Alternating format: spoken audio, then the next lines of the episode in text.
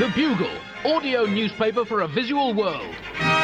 Hello, Buglers, and welcome to issue 4174 of The Bugle, audio newspaper for a visual world, for the week beginning 23rd of November 2020. I am Andy Zaltzman. You're just going to have to trust me on that if that's okay. If you're still not convinced, ask the person currently nearest you if they are Andy Zaltzman. They won't be. You can therefore rule them out, making it statistically more likely that I am Andy Zaltzman. The num- numbers don't lie. We are recording on Friday, the 23rd of November 2020. Not long to go now, people. Just 41 sleeps until we're not in the shittest year of our lives so far. With uh, all due respect to our older listeners who may have lived through two world wars, the Age of Empire, Black Death, the Flood, and the asteroid. Anyway, it's going to make a nice change. I've forgotten what it's like. Hopefully, 2021 doesn't get complacent and start showboating after the first month or so. Now, joining me to carve the events of the past week into the indelible audio marble slabs of history.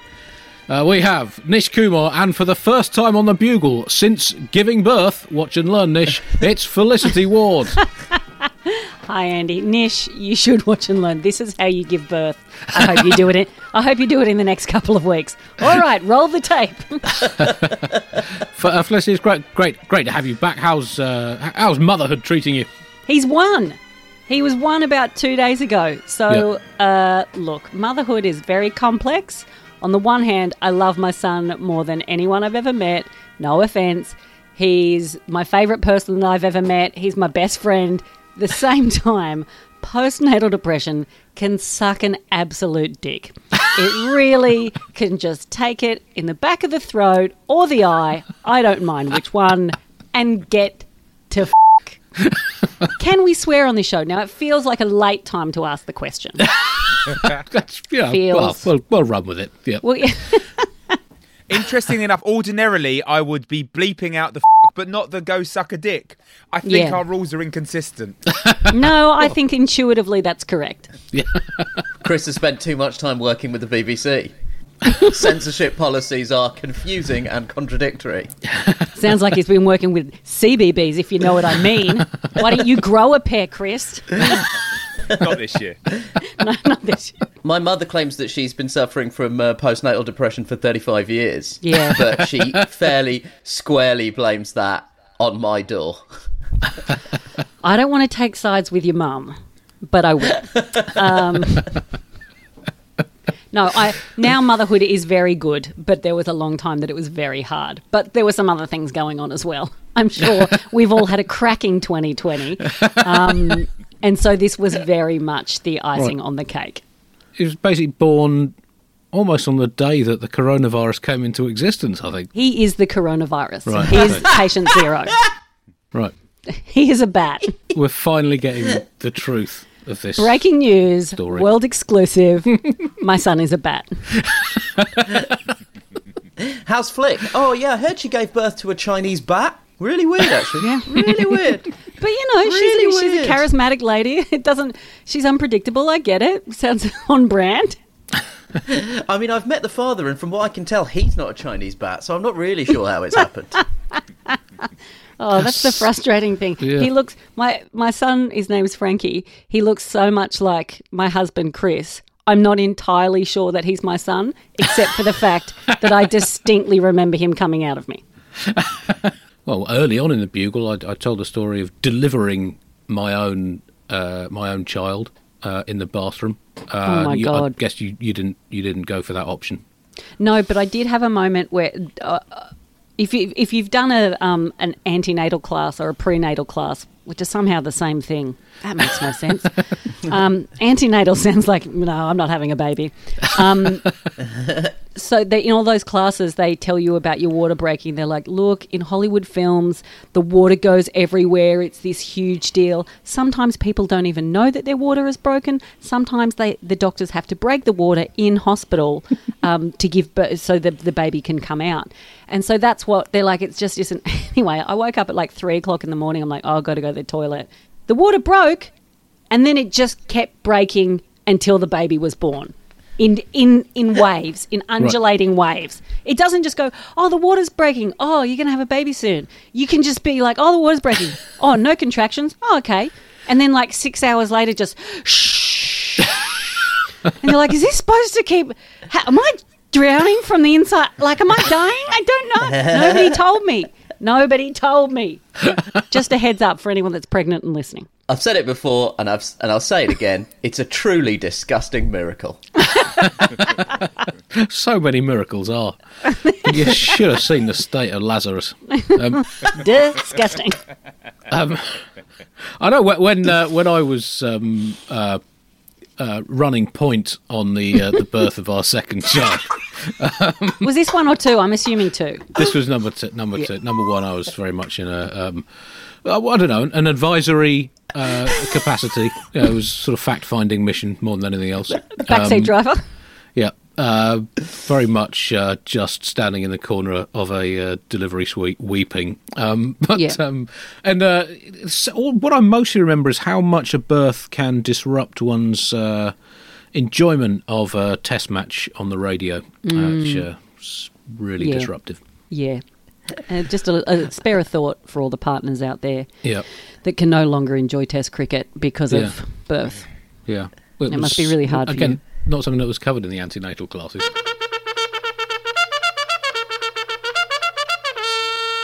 Today, the 20th of November, is Absurdity Day. Uh, it's uh, World Absurdity Day, uh, created to mark all the ridiculous things in the world, the off the wall, the baffling, and the bonkers. And we will be celebrating Absurdity Day here at the Bugle by just looking at what's been happening in the world for the past week. Um, I'm not sure that's what's supposed to be uh, the point of World Absurdity Day, but it seems entirely appropriate. As always, a section of the Bugle is going straight in the bin this week. Uh, Christmas tech gifts section, the new Apple Eye eyelids, the new smart tech accessory for the insides of your eyelids that mean you can still consume social media while snoozing, sleeping, blinking, squinting into a particularly aggressive sunset in a coma or dead. And in a particularly, uh, a typically witty Apple design feature, the uh, smooth edges obsessed tech design uh, giants have uh, picked up on the II part of the product's uh, title and designed the eye eyelid in the shape of a pirate. So it is functionally unbelievable but an uncomfortable wear for the eye. Uh, also, uh, Proboscites uh, have, have got a new piece of kit out. Obviously, one of the world's leading makers of nose tech over the last few years, with products such as the Proboscite Olfax, which sends a printable description of what you're currently smelling to friends, family, and work colleagues. And they just launched the new uh, controversial uh, PK Celebrity Snouts, which enables you to smell exactly what uh, their featured partner celebrities are smelling at that very moment. And uh, well, not necessarily an, an, an enjoyable thing, depending on who your chosen celebrities are. That section in the bin. Andy, you nearly made the ultimate Freudian slip of this entire podcast by starting the podcast by saying, and this section of the bin is going straight in the bugle.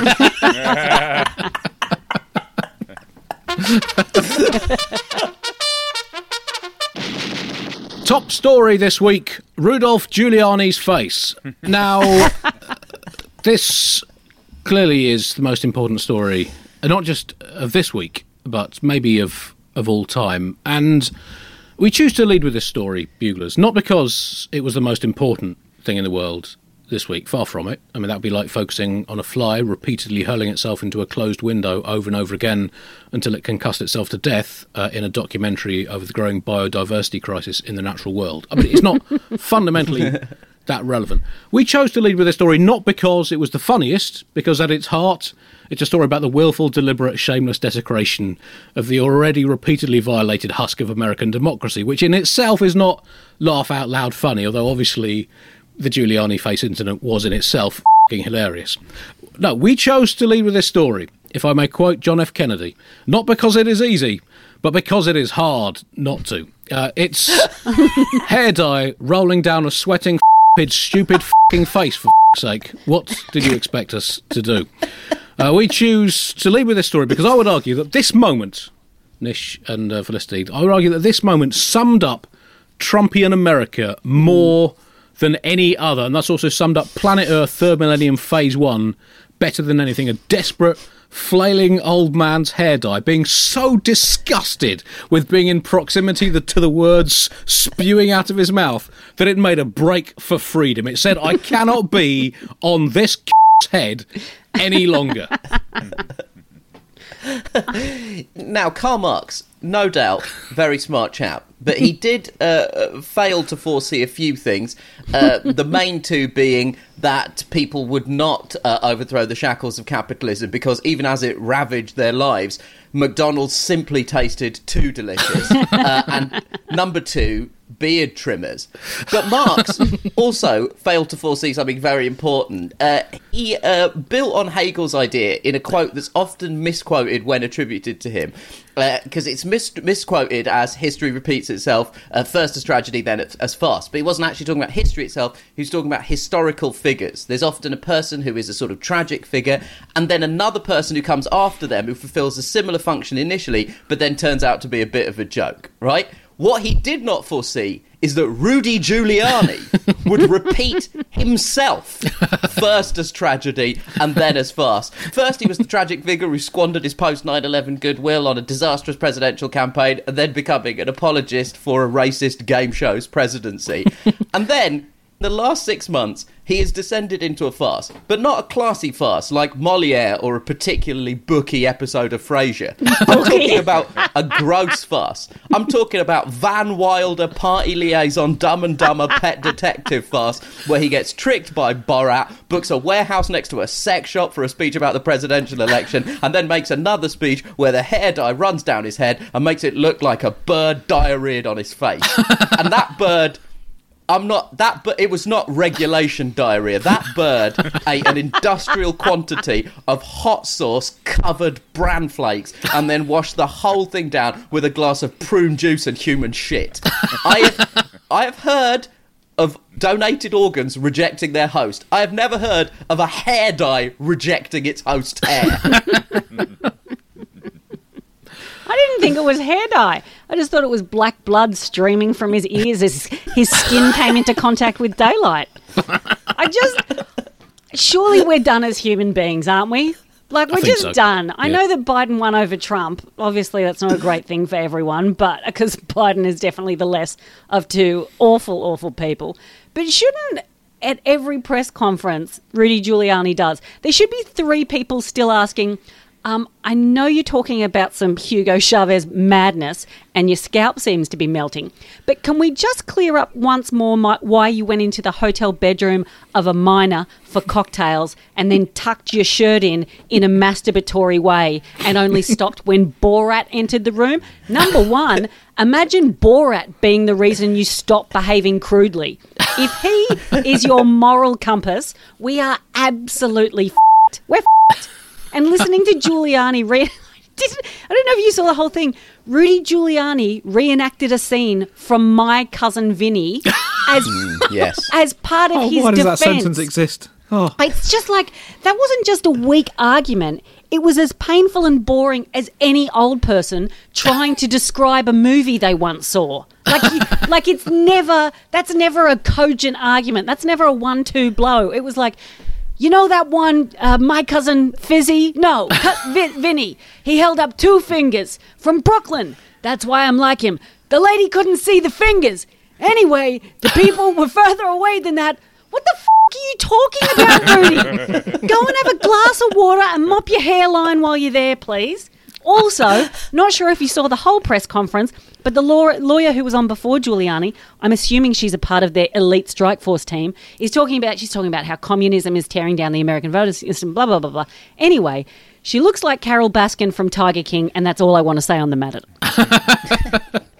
Well, that that was uh, Sidney Powell, I think, the the Trump attorney, who made some uh, extraordinary suggestions that essentially Hugo Chavez, the late lunatic lefty, who He's featured back! Quite, Pre- he's back. He featured quite prominent in the early years of the Bugle uh, before doing the decent thing and dying in 2013. But he did, not before he had won the 2020 US election for Joe Biden, it turns out. Because, according to Giuliani and uh, Sidney Powell, uh, there were voting systems, and I'm quoting directly here the Dominion voting systems, the Smartmatic technology software, and the software that goes into other computerized voting systems here.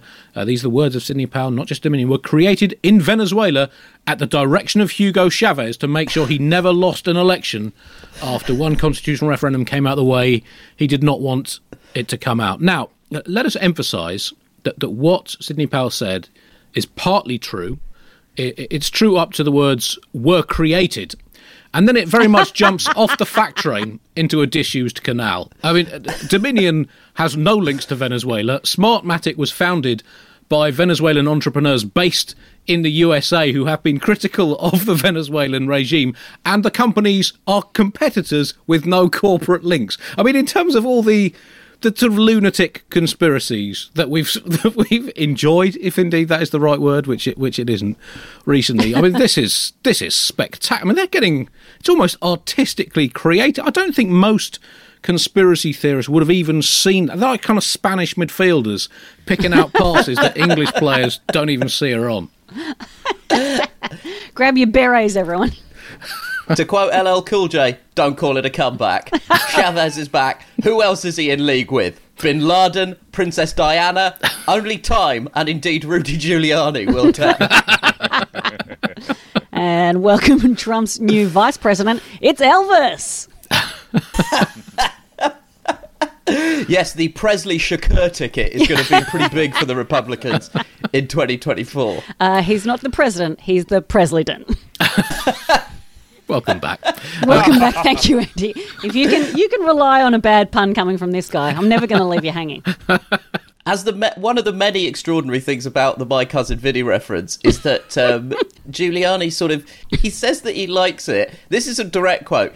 Did you all watch My Cousin Vinny? And I mean, I imagine everyone that ga- gathered there was thinking, yes. In 1992, are you are you about to ask us our favourite episode of The Fresh Prince? Was it a chat up? Are we misinterpreting it? This was know, just sort of like an awkward chat up line at a bar.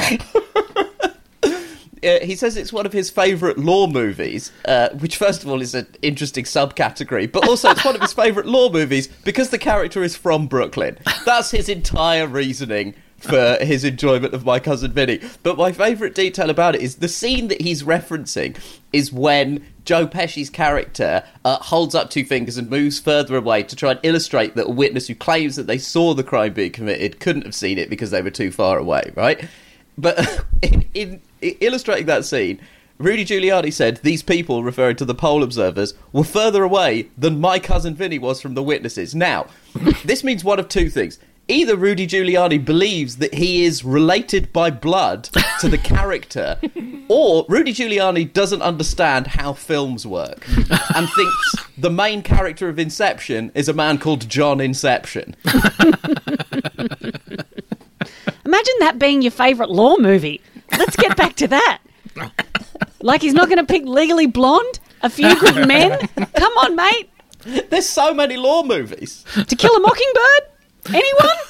Not going to choose that one, is he? It's got a black person in it. Yucky, he would think. Yucky. 12 Angry Men, incidentally, the, the core target demographic for the Trump campaign. well. 12 Angry Men. Yeah. Rudy Giuliani's favourite law movie is the first 20 minutes of To Kill a Mockingbird. Um, Sidney Powell said some other extraordinary, uh, extraordinary things. Uh, she claimed that the software's most, uh, one of its most characteristic features is is its ability to flip votes. It can set and run an algorithm that probably, she said, ran all over the country to take a certain percentage of votes uh, from Trump and flip them to Biden, which it did. Apart from the fact that it did not. Uh, Not in reality, anyway. I don't know how many dimensions they're operating on at the moment. Um, and uh, and also, it wasn't. I don't think you really can blame the you know an algorithm for flipping votes from Trump to Biden. I think the reason votes flipped from Trump to Biden is uh, Trump uh, being an enormous vote flipping. Um, that could be a factor. Earlier in the week, uh, Powell told Fox Business she was going to quotes release the Kraken.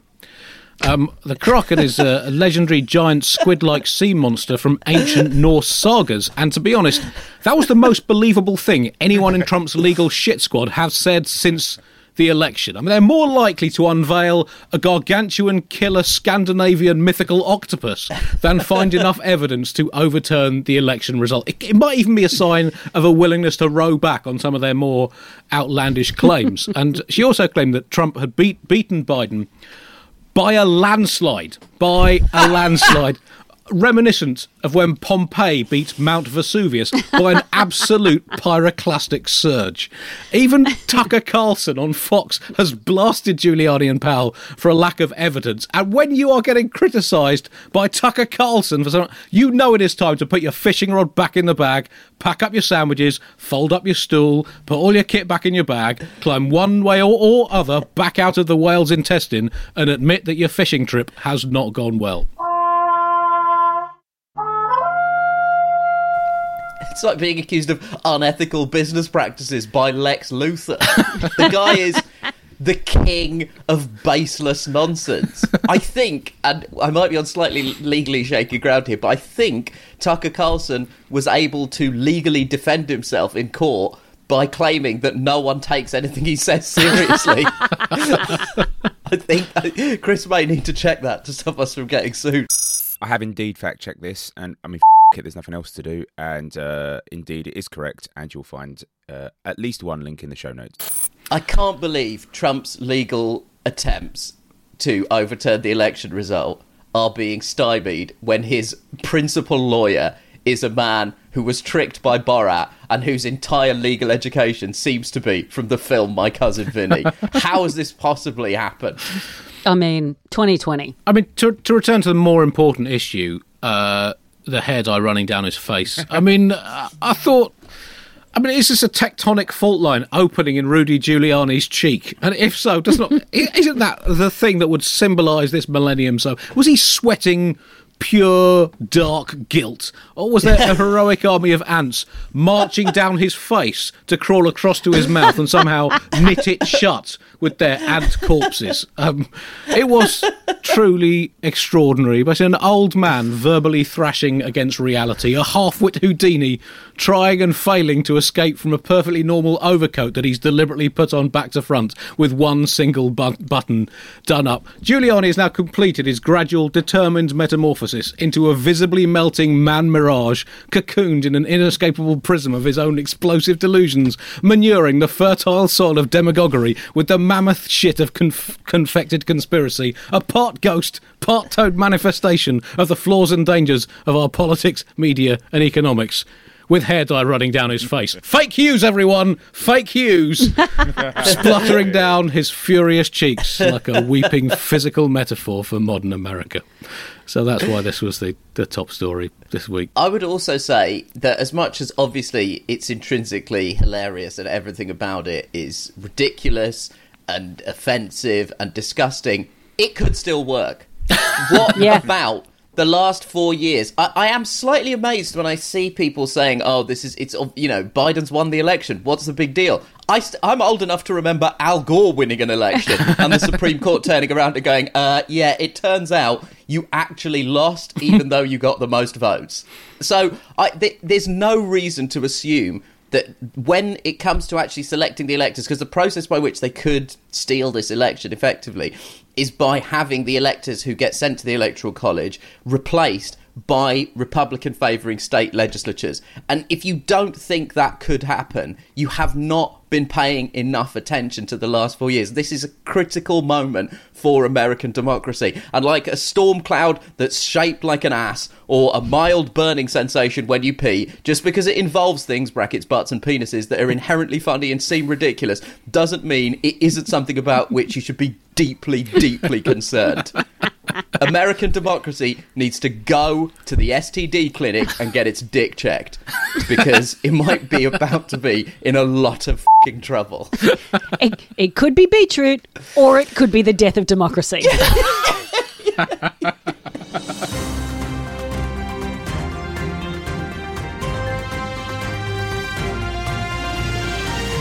A quick bit of breaking news before we move on, uh, slightly related to that story. The International Association of Fact Checkers uh, has announced a global strike and called on the United Nations to impose a maximum allowance of 15 lies per leader per day, plus an optional extra 20 lies to be perpetrated by official spokespeople and/or lawyers. Um, they've uh, complained about inhuman working conditions and brutally long hours. So, uh, our thoughts are with all of them.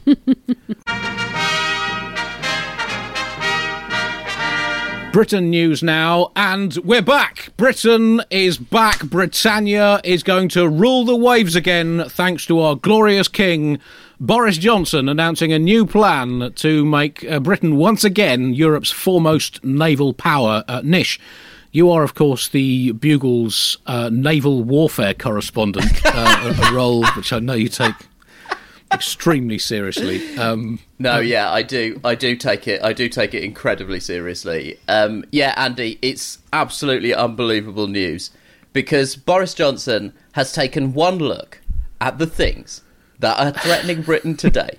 He's taken one look in the year of our Lord (brackets S for the polytheists amongst us), 2020, and he has said, "You know what we need." Is a once in a generation modernization of the armed forces. At last, we are going to be arming ourselves. And why? Guess what? We're about to shoot the coronavirus right in its fing mouth. that, for too long, this virus, this, I'll say it, piece of shit has been running roughshod over us, and it's time for us to tool up and strike back. It's time for us to get an Uzi, turn it sideways, gangster style, and absolutely unload a clip full right in this airborne virus's goddamn face. Oh, mate. it's an absolutely inexplicable piece of uh, of jingoistic dick swinging that helps absolutely no one. Uh, and unfortunately, couldn't have been worse timed, uh, given that this morning there was a breaking news story that the Chancellor Rishi Sunak is uh, potentially about to announce a, a series of cost cutting measures by pay freezing public sector workers, including the care workers that are quite literally keeping people alive. But at the end of the day, you don't need that if you're armed to the. F- if you've got a headache, how better to cure it than by having your head blown off by a sawn off shotgun? Problem solved. Problem solved. You can't have a headache if you don't have a head. Think it through, liberals. You, it's not to say that they can't spend money on defence, although that's not where I would spend the money.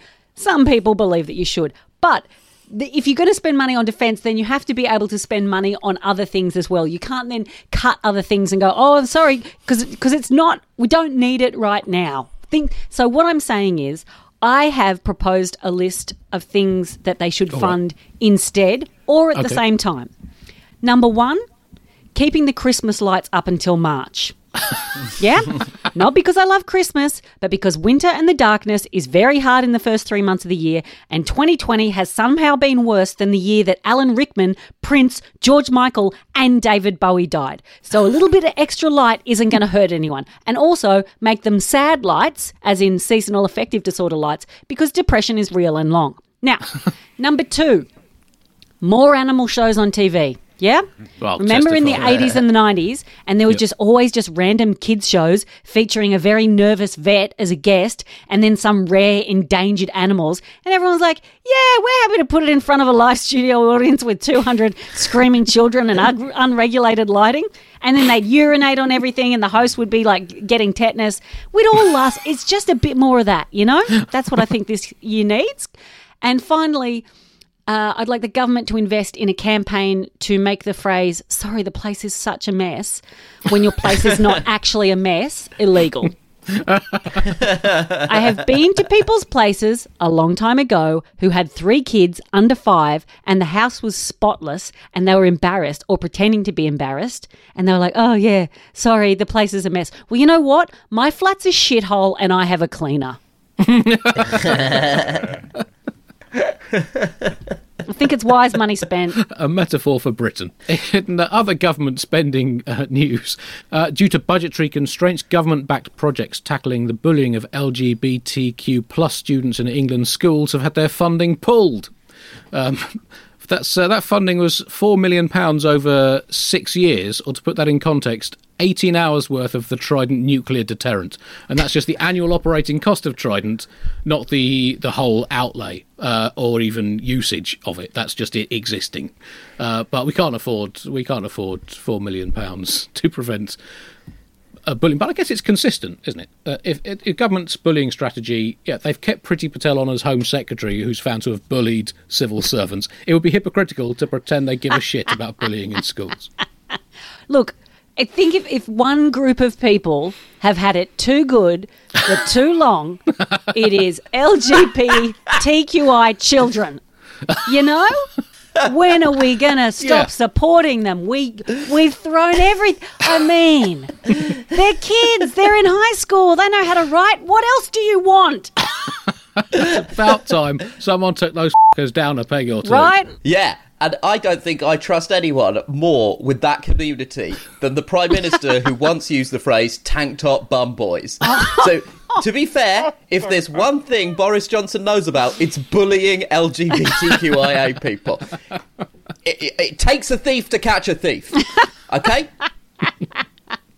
Um, yes, the Priti Patel bullying story has uh, also uh, has also come uh, has also reared its ugly head. And uh, let me tell you, as someone who has uh, spent 35 years being bullied by a woman of South Asian descent, let me tell you, it's no fun. Uh, but in my case, at least my mother also used to make me dinner. So, you know. For me, there was at least some carrot, sometimes quite literally, to go with the stick. I, when I read the headlines about her bullying, I'm like, are you telling me the woman who looks like she postcoitally rips the head off her sexual partner has been bullying people? Well, that just sounds very unlikely. I watched an interview this morning where Health Secretary Matt Hancock stared down the barrel of the Sky News camera and said, Miss Patel was incredibly courteous. He must have been relieved that he's had to lie about the government's COVID response for so long. So it made it really easy calling Priti Patel courteous and respectful. He almost made it look sincere. Jacob Rees Mogg's on Twitter not quite understanding the call to rally for Priti support, called her formidable. I think that's the problem, Jakey boy. She is formidable. And she's been repeatedly uh, described as being demanding. Now, the idea of somebody being demanding uh, is not, you know, a bad in of itself. It just depends on what you're demanding. Because if what you're demanding is the highest standards possible from your co-workers, then it's all good. But if what you're demanding is your co-workers' lunch money on threat of getting a full wedgie, that is not fine. But Boris Johnson has said he will stand by Priti Patel, and uh, in a leaked text message that's uh, doing the rounds in the British papers uh, on their websites at the moment, said that the government needs to protect the Pritster. Now, I'll be honest, when I heard Boris Johnson had described a high ranking South Asian member of his cabinet, that was not the P word I'd anticipated him using. Are they the, thing the reason that she's not being fired is because they're saying her bullying was unintentional. Well, unintentional murder is still called manslaughter. There's still a penalty involved. It's called nuance. Look it up, Boris, and while you're there, get a fucking haircut. Sorry. Oh, and just but just the shit cherry on the fecal cake of all of this is that it's also anti-bullying week. Ah! it's part of an education initiative by the Department for Education for less bullying. So that's there you go, Britain. What a week. What a country. In other Boris Johnson news, uh, Boris Johnson has told Scotland to go f- itself. Um, not uh, not quite in those words, but he has uh, he told a virtual meeting of Conservative MPs that devolution has been quotes a disaster. Uh, in Scotland, I mean, there might be a subtext to these compl- complicated word. I mean, I guess the point he was trying to make, maybe tangentially, is that he is a career buffoon who shouldn't be left alone and unattended in tar- charge of a kid's glockenspiel, let alone a whole country. I'm reading between the lines there, of course. But I mean, it, it is a bit of a weird thing to say, given that he bangs on about how much he loves the United Kingdom and he the Conservative and Unionist Party. I guess if you, when you really, really care about the United Kingdom and want to keep it together, the best strategy is firstly to leave a mutually beneficial economic powerhouse cooperative trade bloc against the wishes of the people in two of your four constituent nations, causing potentially decades of economic turmoil, and then tell the people of those nations that they can't be trusted with their own countries and need some twat from Eton to tell them what's good for them. That is rock solid tactics. The SNP uh, Member of Parliament, Drew Hendry, uh, described Boris Johnson's comments as underlining the contempt that he has for the people of Scotland. Well, don't think you're so special, Scotland. Boris Johnson has contempt for everyone. it's it's I mean it's hard not to hear that remark and assume Boris Johnson would have heard it and been like, Thank you.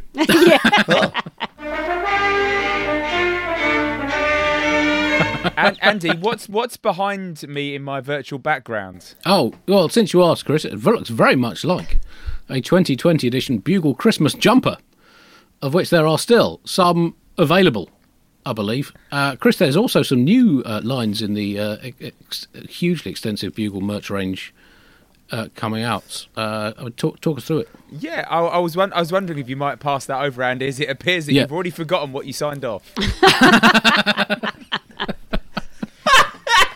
God, guys, the tone, the the ease with which you guys segue from the sort of chat into the heavily scripted advertising material is mind blowing stuff.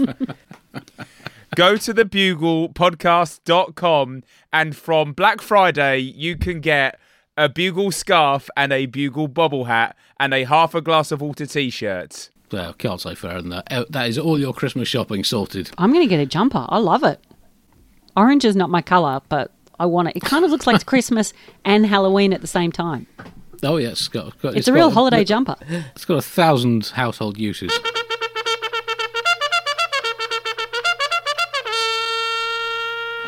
Australia news now, and uh, well, there's been um, well a lot of lockdown issues uh, in Australia, a lot of uh, confusion, and uh, a lot of people stuck in hotels, getting increasingly uh, agitated, um, and it's affected the Australian uh, cricket team. Now, Felicity, we did um, uh, we've done a cricket podcast over the years uh, on sort of Anglo Australian cricket, and I know you're on, in very close contact with uh, the Australian cricket captain uh, Tim Paine. Yeah, it's uh look, self ISO madness ahead of the one day international and test summer series coming up. Your friend and mine, uh Captain Tim Paine has been asked to go into self isolation ahead of the games as Adelaide has had a surge of new COVID cases. Um, the restrictions are the toughest enforced in Australia so far. For a six day lockdown, there's no leaving the house for the entire time, no exercise. Masks are imperative if you leave the house for food, shopping, or medical essentials, and only one person can go to do that. Um, the South Australian Premier, Steven Marshall, has said the most aggressive and Australian uh, message to his people about why we're doing this. So this is an elected official said this. He said that the state was going hard and going early. And then he said, "We cannot wait to see how bad this becomes," which could be easily misread as "We cannot wait to see how bad this becomes." Very important to look at inflection there. also, um, that, isn't that that's the Australian government's policy to the environment as well, isn't it? We, can't, wait, to see, how, bad this gets. becomes. Yeah, it's a joy. It's very exciting stuff. It's got them on the edge of their seat. Um, so they've had a surge, and, and you can't imagine how many that is. Like 10,000 a day, surely. Is it 1,000 a day? As the population is much smaller there, it, it can't be that big. Let me just Google it. Well, that must be a mistake. It says here that the number of new COVID cases has ballooned to 22. they mean 22,000? No, they mean It must be. they mean 22. Well, that's a slightly different approach to the UK, but you know, each to their own. Um, so, due to my very close relationship with Tim Tam, um, I have an excerpt from his upcoming autobiography slash diary slash call it how I see it, no holds barred expose called No Pain, No Gain. Okay. Dear me, I am writing this from my hotel room in Adelaide, or as the rest of Australia call it, Radelaide, or as I'd like to dedicate it to my parents, Mum and Dad Adelaide. the news has told me that there's been a contagion breakout of the Corolla virus, and it's true. There are many Toyota Corollas in Adelaide. I hope people can afford newer cars soon, but it's always hard with the economic downturn of a pandemic. The news was so boring, so I watched Contagion to get a more accurate picture of what's going on. Really surprised how many monkeys are involved, seeing as though the only ones I've seen since I've been here are the ones at Adelaide Zoo. But come to think of it, they did look suspicious. I've been wondering how the Corollas will affect the upcoming One Day International and Test Summer Series. It shouldn't be a problem, seeing as though we're sponsored by Toyota, but everyone seems to be getting sick from it. Maybe they just need a tune up. I've been sitting in my apartment for three days now. I haven't seen anyone. I have watched Grease 1 and Grease 2 and the backlog of Gardener's World with Monty Don. I really got into it in the UK last Ashes series. You remember when I opted to bowl at the Oval, even though that was a fucking stupid thing to do? Yeah, well, I finally came to that realization on day three, and I decided to dissociate from reality by watching gardening programs. Well, I'm happy to report that my rhododendrons are an explosion of colour around my humble garden, and I still haven't revisited the emotional repercussions of that career decision. I'm sure it will never come up over too many beers and being called Timbo the Bimbo one too many times by middle management bullies in Cricket Australia. so that's the hot take, Andy. Right. Well, good. Good to see he's, he's soldering, soldering through. Straight right, out of Mum and Dadelaide. Yeah. Uh, I mean, it was a ridiculous decision. Oh, I mean, what a fucking dumb. Sorry, it's the that's absolute mad cunt behaviour. That's the maddest cunt behaviour. Like, like if you asked a six-year-old, uh, like ever, you're like, okay, you can play cricket. What do you want to do? You want to bat or bowl? They're like, bat. Well, go bat. bat. Always bat. You always bat. And this one, where we could bat, and it was a good day to bat, we should have fucking batted, Andy. Yeah. Well, Sorry, I'm sorry. Uh, we'll be back uh, next week. Uh, Felicity, have you got any shows or uh, uh, other podcasts that you'd like to tell our listeners about? I don't know, mate. I Yeah, got brain do. damage. I had a baby. There's nothing left. If it's not written down, it doesn't get said, okay? I don't know. Check with my agent. Shut up, Andy. Go get Why your you agent always, on with you next Why are you always hammering me with questions? I on December the third, uh, I, a stand-up show of mine called "Ruminations on the Nature of Subjectivity" uh, is going to uh, appear. I believe that's the word on Amazon Prime. it's going to niche-y. apparate onto Amazon Prime uh, as part of the Soho Theatre, uh, which is a wonderful venue for comedy in London. Uh, have recorded a bunch of specials in there, so there's some there's some great shows going on there. Lazy Susan's show, one of my favourite ever sketch shows. Um, uh, Aditi Mittal, Bugler. Will they be available globally? Wonderful question. No idea. But in my experience of the audience of this podcast, it, that is not an impediment to you people interacting with this. you seem to, and this is said with love, be a pack of fing criminals. So that's all I'll say. well, there we go, buglers. Uh, that's I, I might be doing a show at the end of the year as well, but I haven't fully decided. So uh, there we go. We've all plugged something. Yay! Um, Until next week, uh, goodbye, and we will now play you out with some more lies about our premium voluntary subscribers. To join them, go to thebuglepodcast.com and click the donate button to make a one off or recurring donation to help keep this show free, flourishing, and independent. Goodbye. Daniel Gersh was delighted to triumph in a competition to win a year's supply of fish. However, he was subsequently disappointed when that year's supply of fish was delivered in one go on the 1st of January, dumped off the back of a lorry outside his front door. The novelty of rotting sardines had definitely worn off by mid March, confirms Daniel. Sam Moore thinks that nations should appoint an official archenemy. Sam explains, We have archbishops, so we know who the bishopiest bishop is, so why not archenemies? It would help us prioritise our general geopolitical and social concerns, as well as our defence budgets. Tony Cook often wonders what today's celebrities would have done if they'd been alive in the past. He thinks that 1980s tennis star Pam Shriver would have been a sculptor, actor James Woods would have been an exorcist but not a particularly good one, and rock star Keith Richards would have been a very badly behaved pope. Eli Luoma is disappointed about how few accidental discoveries have been made in history. Whilst penicillin, the microwave oven, and Velcro are all great, says Eli, it seems a shame that no one has accidentally discovered a type of bread that makes you levitate or a self warming shoe. Rob Hamilton has been thinking a great deal about alternative non custodial and retributive sentences for less serious crimes to ease pressure on the world's prisons. Rob theorises I reckon if a would be criminal knew, for example, that they could have their TV remote controlled by the victim of their crimes for the next 10 years, they would think very carefully before nicking that temptingly stealable garden gnome.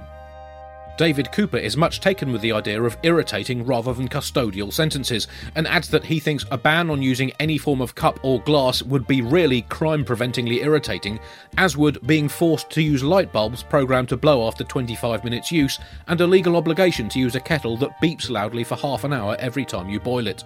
A correspondent known as Dr. Crazy Cat Lady regrets that life has become less spontaneous and believes that the government should launch an official new programme to re establish spontaneity in society through various well organised schemes to train people how to live more off the cuffly over a perhaps 10 to 20 year period.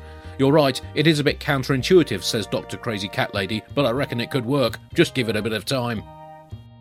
John Spratt managed to convince a credulous work colleague that, amongst his many legacies in the English language, Shakespeare invented the phrases few water scorcher, good golly Miss Molly, and pull my finger, as well as writing a character called Corporal Craphead in the first draft of Othello.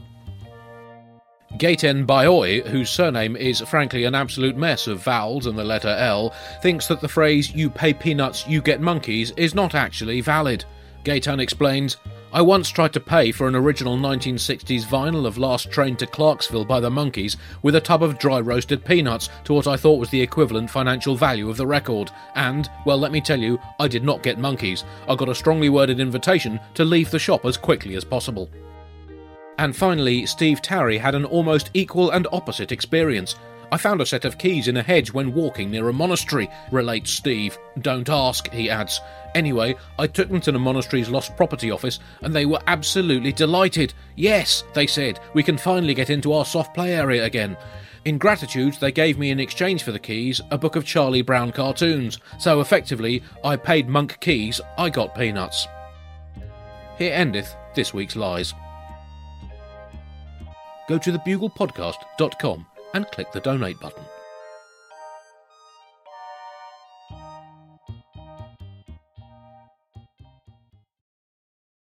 Hi, it's producer Chris from The Bugle here.